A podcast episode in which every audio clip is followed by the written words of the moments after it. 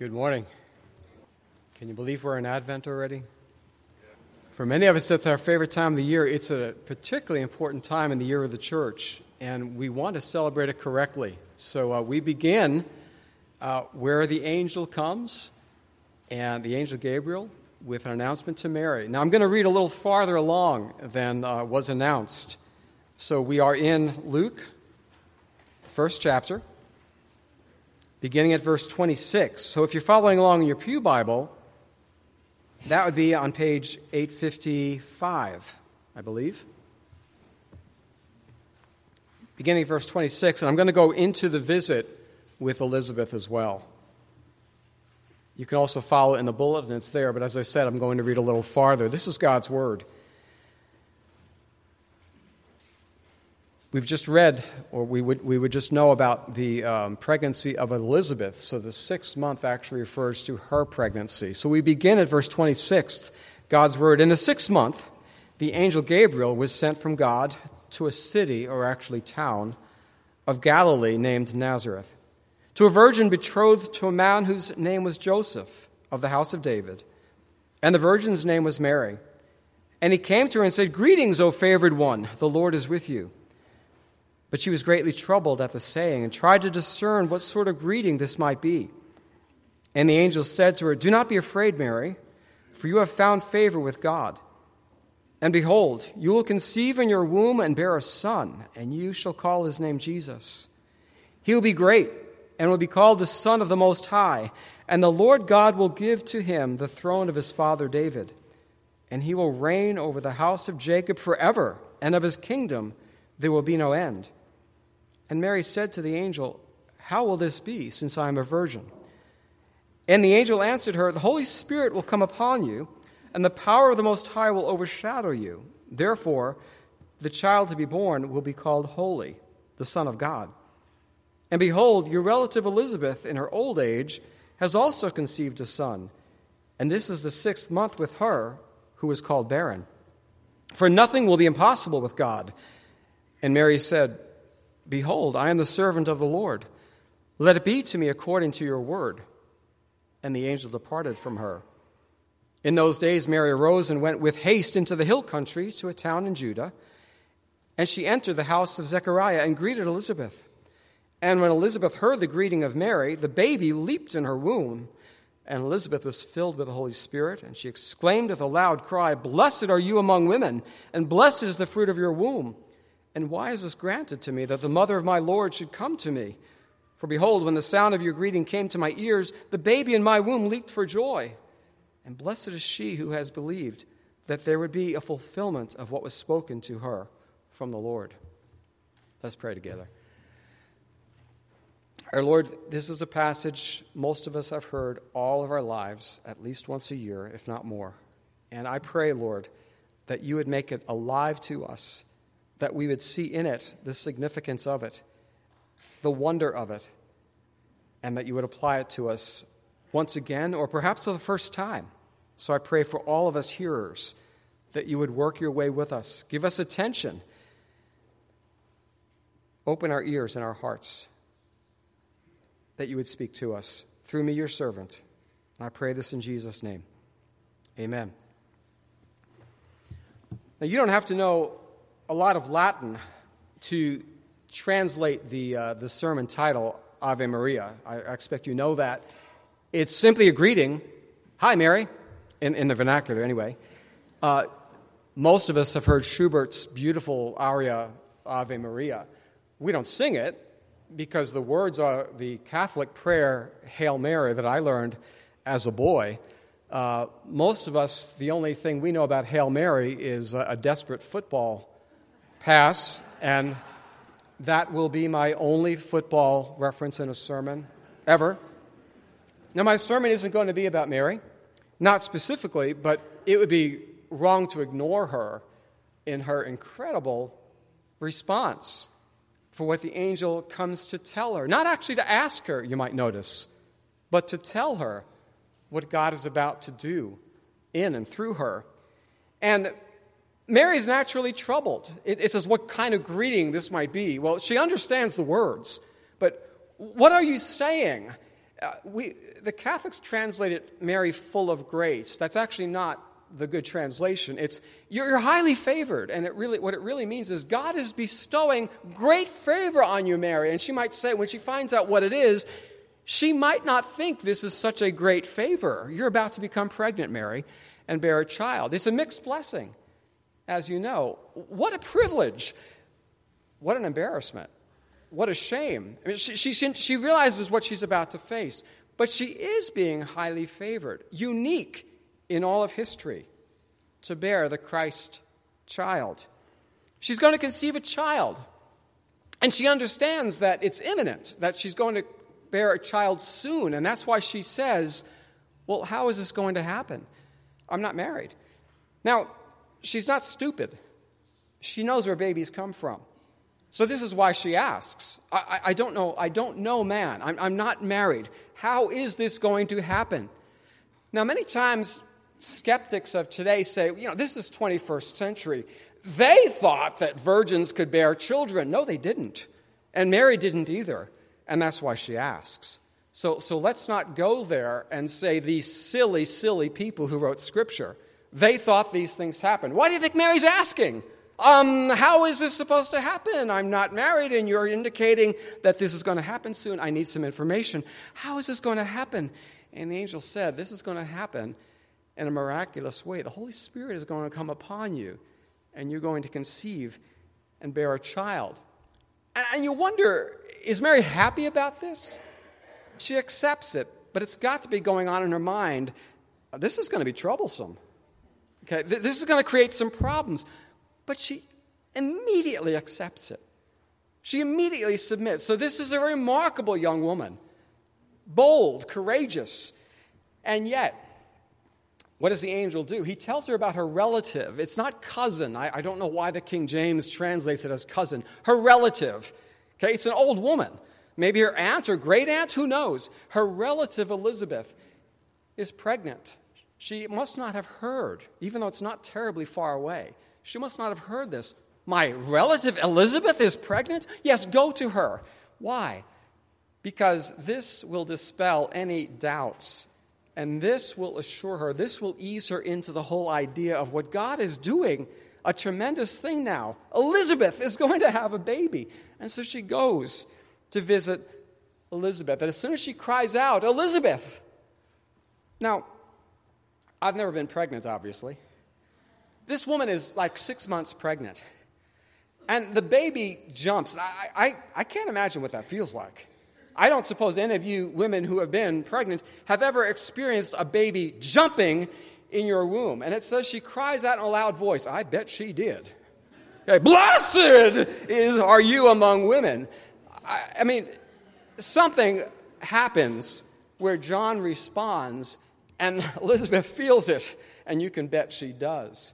And she says, blessed are you among women. Blessed is the fruit of your womb. She knows immediately. I mean, Mary's not showing, but she knows that Mary is pregnant with the Lord. I mean, where's this information coming from? And she says, blessed are you who has believed that the Lord has done this. Who is this? Who am I that the mother of my Lord should come to me? And then Mary breaks out in song. So the whole purpose, it's so it's so kind to Mary and say, Mary, you need this visit. You need this confirmation. And then whatever Mary understands, she seems to be at peace. And and so there we have it. So so it's not so much about Mary, but Mary is remarkable in all of this. It's the announcement of what the angel says. And and there are at least three things, there are probably more, but there are at least three things that the angel says to her about the Son of God. And, and here they are. The Son of God is going to take flesh. That's pretty remarkable. The Son of God is going to take away sin, and the Son of God is going to take his throne. That's my outline, okay? So the Son of God is going to come and take flesh. That's an amazing thing. The Son of God is going to take flesh. Now, understand this. When the angel Gabriel, now Gabriel means, by the way, this is free of charge, God is my hero. It's a great name. Gabriel, okay, God is my hero. Can you imagine the, the thrill that he must have had with the assignment? Hey, you get to go tell Mary what's going to happen here. And he says, the child born to you is going to be called the Son of God. Now, what does Mary think when she hears this? I'm going to be the mother of the Son of God. You know, the Son of God was actually not such a strange title in Jewish ears, because angels were sons of God. Righteous men were sons of God. Even kings, Davidic kings, were sons of God. You can read Psalm two, right? You are my son. Today I have begotten you. This is written of a Davidic king. Yes, we know it points to Jesus eventually, but it's actually written of a Davidic king. And we also uh, read in Second Samuel seven where God is promising to David, your son Solomon will be my son. So the idea of the Son of God, I don't think Mary realizes what the angel's saying yet. Okay, the Son of God. You're going to be the mother of the Son of God. Oh, okay, all right. I don't think she's quite getting it yet. Now, the idea of the Son of God taking flesh, what do you think this would mean to Jewish ears? The Son of God takes flesh. That doesn't happen, you know. As a matter of fact, how could that happen? Okay, I mean, one of the big problems with the Son of God taking flesh is that would require more than one person in the Godhead. And, and, and Jews don't accept that idea. So this is, this is not something that Mary could possibly have been grasping at the time, that we could have the Son of God separate from the Father. This is not, when she hears the Spirit and all that, she, she doesn't think in terms of Trinity. There's no way. The idea of God taking flesh, we don't have this in other religions, you know. Hinduism has avatars, and that's the closest I could find in coming up with the idea of any gods ever taking human form. And that's not the same thing as Christian view of God taking flesh. But you know, the Old Testament actually does have hints of the Messiah being human and divine. Did you know that? There are actually clues in the Old Testament that the Messiah would be human and divine. Jesus gives one when he says to the Jewish leaders, how is it that David from Psalm one ten can call his son Lord? But that's not the strongest. Okay, many of you are going to be listening to the Messiah, and you're going to get to Isaiah nine, and his name shall be called Wonderful Counselor. It's one name, by the way. Handel had it wrong because he's following the King James, right? Wonderful Counselor, right? Okay. What's the second name? Mighty God? Were they not listening? His name should be called what? Mighty God. What's the third name? Everlasting Father. That means Father from, that means that he comes from eternal past. It doesn't mean he's the Father. Eternal. So we have Mighty God and Everlasting Father. That's divine. That's divine. So we have Wonderful Counselor. That's human. We have... Um, Uh, we have uh, Mighty God, we have Everlasting Father, and the Prince of Peace. Human and divine, right there in Isaiah nine. Everybody knows that's a messianic passage. Already we have clear indication that the Messiah would be human and divine. She's going to give birth to God's Son, who would be human and divine. I don't know how much Mary understands this. Let's talk about the virgin birth a little bit. The necessity of the, uh, the child being born of a virgin, obviously human because it is of Mary, so of her egg, of her ovum, okay, but not of a human father. There must be no question that there is no human father, and therefore she is of a virgin. Nobody can say, well, we don't really know. No, no, she's a virgin. So there's no human father. There can be no human father. It's a miraculous conception. Okay, true God of true God, begotten, not made. One human parent, but conceived by God, okay? He doesn't become the Son of God when he's born. He doesn't become the Son of God at baptism. I've heard people say that. Nonsense.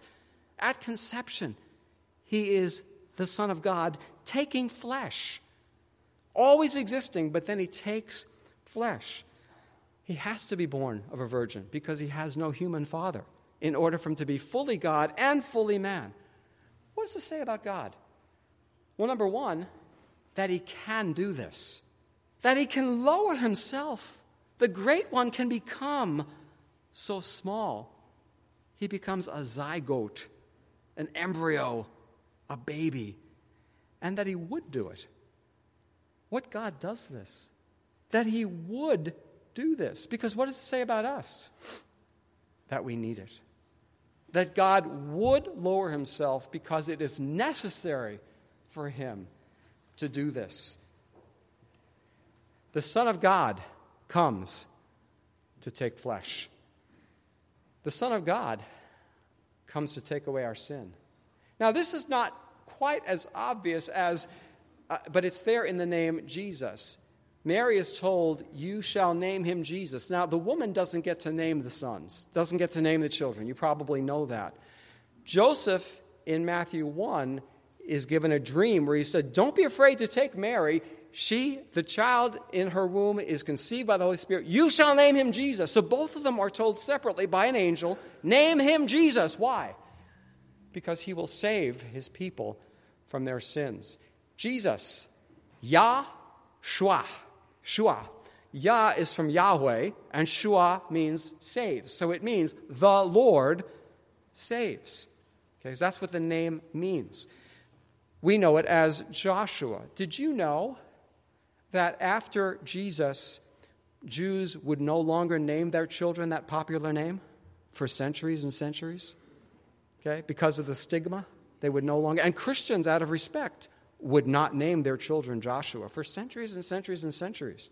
I don't know when Christians, now I'm not criticizing anybody who does that. I'm just saying for many centuries, neither Christians nor Jews would touch that name, okay, because of what it means, the Lord saves. Now, there's nothing wrong with it. It's a declaration, the Lord saves, okay? God had already, however, given provision for, for saving from sin. So, the Jews were not expecting anybody to be sent to save sinners because God had already given a way. There, I mean, by sacrificing animals, God already made a way to save sinners. And every time they sinned, they could bring a, a pure animal to the priest, and he could sacrifice that animal, and their sins could be saved. And then once a year on the Day of Atonement, which we live in such a Jewish community here, we, we well know, what is that day called? Once a year, about September or so, what's it called? Yom Kippur, okay? The Day of Atonement. And on that, on that day, the high priest would offer a great sacrifice to cover all the sins of all the people that they had not yet atoned for, okay? Yom Kippur. And so there was a way for atonement. So why do they need somebody to come to take away their sin? This is not something that they were expecting. But the truly righteous among them knew, knew that they were still deeply sinful. Do you remember Isaiah when he goes into the temple in Isaiah six? And he sees God on the throne and he just falls apart. I'm undone. I am so sinful. He probably offered sacrifice all the time. He probably took his animals to the priest all the time. And yet he knew, I'm so sinful. David, a man after God's own heart, I'm so sinful. They knew that they could not ever be clean. Were they expecting somebody to come and not only take care of their sins, but wash them completely clean? Were they expecting it? They should have. You and I, when we read Isaiah fifty-three, we look at it and say, well, duh, isn't it obvious? When we read Isaiah fifty-three, we read that the servant was wounded for our transgressions, crushed for our iniquities. The Lord has laid upon him the iniquity of us all. He was stricken for transgressions. He bore the sin of many. The Jews did not think that this was about the Messiah. Some did. And Jews today definitely do not think that is about the Messiah. And they will get very angry if you suggest that it is. We look back at it and say, it's very clearly this is about the Messiah. So, Jesus came to take away sin, to cover every one of our sins one time in his death, far more than anybody was expecting. What's more, there is no religion except Christianity that does this. Every other religion you look at offers you a path to cleanse yourself to get to God, if there is a God in that religion. There are some religions that aren't even necessarily about God. But every other religion, you look at it, tells you how you can be righteous, how you can earn your merit. But Christianity doesn't do that. Christianity says, you're worse than you think you are. You're so bad you can't do it. Face it. You're, you're too bad to earn your way. God had to make the way. God had to provide a way to cleanse you from your sins. That's why he sent Jesus. Only Christianity has that. How is it that people twist Christianity and they make Jesus this great teacher who sets an example that you can't follow, who taught us to love one another that we can't do, and then he died for who knows what reason? Jesus is uniquely in Christianity the one who pays for our sins. He's betrayed by a close disciple that he chose, accused of blasphemy by the Jewish leaders, and then executed on a cross by the Roman leaders. He's totally innocent. And who orchestrates all of this? God the Father. God the Father sent Jesus as a baby to live a perfect life so that when he dies, he's not dying for his own sin.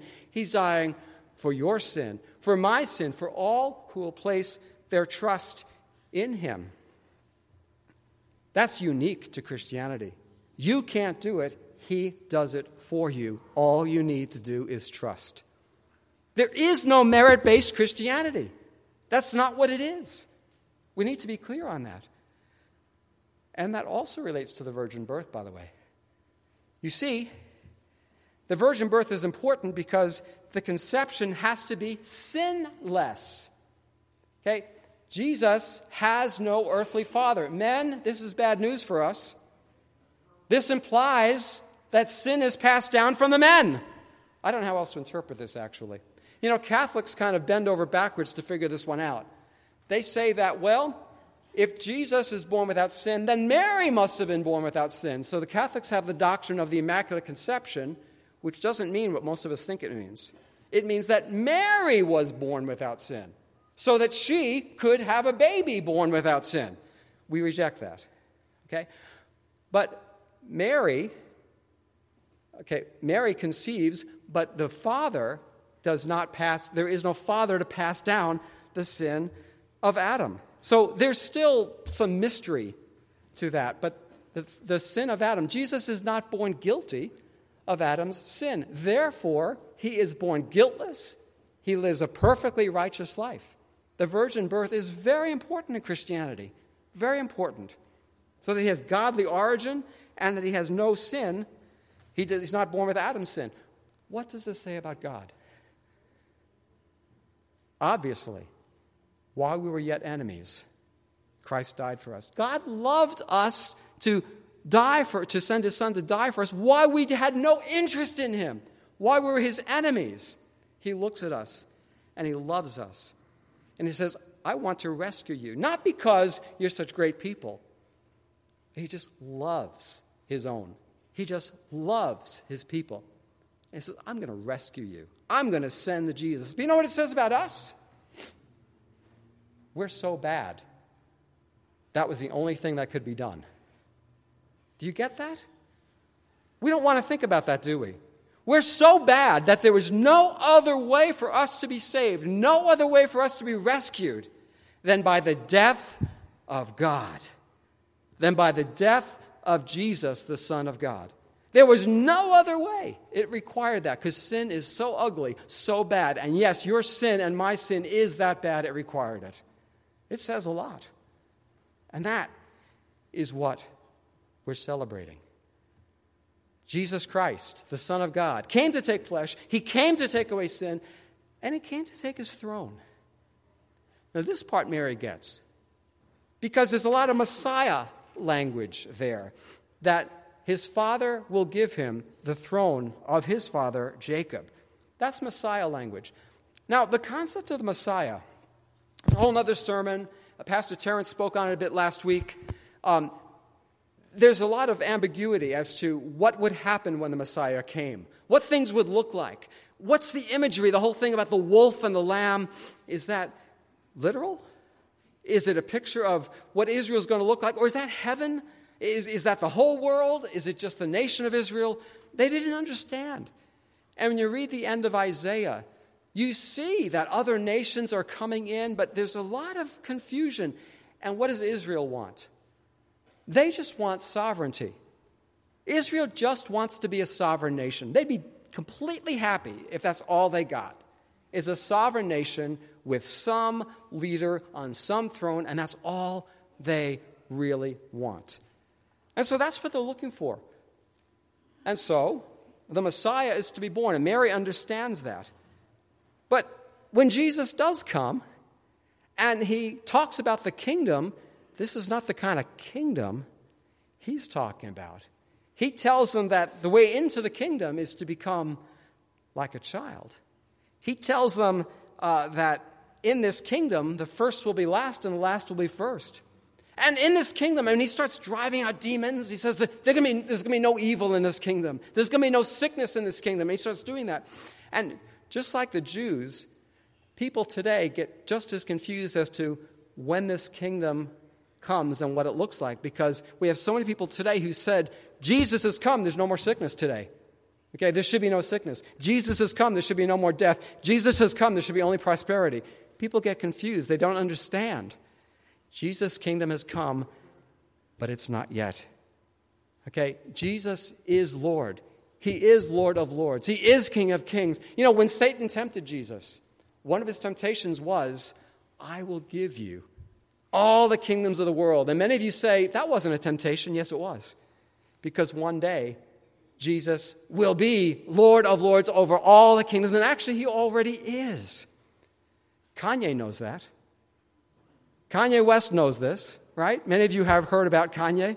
Something's happened to Kanye, a man with one of the biggest egos in the world. Now has a C D called Jesus is King. I haven't listened to it. I probably won't. Okay? But Kanye's been saved. At least it seems that way. And he says that he's now working for Jesus. And and and he's something's happened. And he's called his C D Jesus is King, because he is king. Now you may look at the wicked rulers of the world, and you see the way many wicked rulers are oppressing their people and instituting genocides, and they're corrupt, and they're they're taking all the money from the nation and so on. You say, how can Jesus be king? He is king. And evil will not ultimately triumph, because Jesus is king. He will not be mocked. And even in our own nation, when we see laws that defy God's rules and God's word, when we see abortion being permitted, encouraged, celebrated, when we see sexual debauchery, when we see Christianity openly mocked, and so on, and I can go on and on. It's like, can Jesus be king? He is king. And one day, and you and I will see it with our eyes, whether on this side of heaven or on the other, when every knee will bow, whether gladly or reluctantly. Every knee will bow, and every tongue will profess in heaven, on earth, and under the earth, that Jesus Christ is Lord, because he already is. God has made Jesus to rule. Is he ruler of your own life as well? He'll settle for nothing less. Jesus has come to take his throne, to take his kingdom. And it is a spiritual kingdom, but we will see when it is a total kingdom over all realms. We will see that. What an announcement to this young woman. We don't know what she understood. Okay, she was a young woman. How much could she understand? And as Jesus is born, and Mary and Joseph are wrestling with all the things that parents wrestle with, and here they are raising the Son of God, what did they understand? When did they understand? But what an announcement. The Son of God came to take flesh. The Son of God came to take sin. And the Son of God came to take his throne. What's the message of Christmas? It's a time of love. It's a time of giving. A time of good cheer. A time when we all need to be nice to each other and so on. These are all side effects. These are all just trimmings. The message of Christmas is that Jesus came to save. And he came as a baby in order to do that. It's not just a time of love. It's a time of God's love for sinners. And we, of all people, cannot lose touch with that. That's what Christmas is. That's what we are celebrating. Give gifts, decorate all you want, but do not forget, this is what we are celebrating. We're such sinners, we needed this kind of rescue. And if we've been rescued, then we have plenty of reason to celebrate. But let's not forget why we're doing it, what we're doing. It's the greatest news in the world, if the world will have it. And it's our greatest treasure, if we do have it. So let's not lose sight as we once again celebrate the birth of our King who came to save. Let's pray.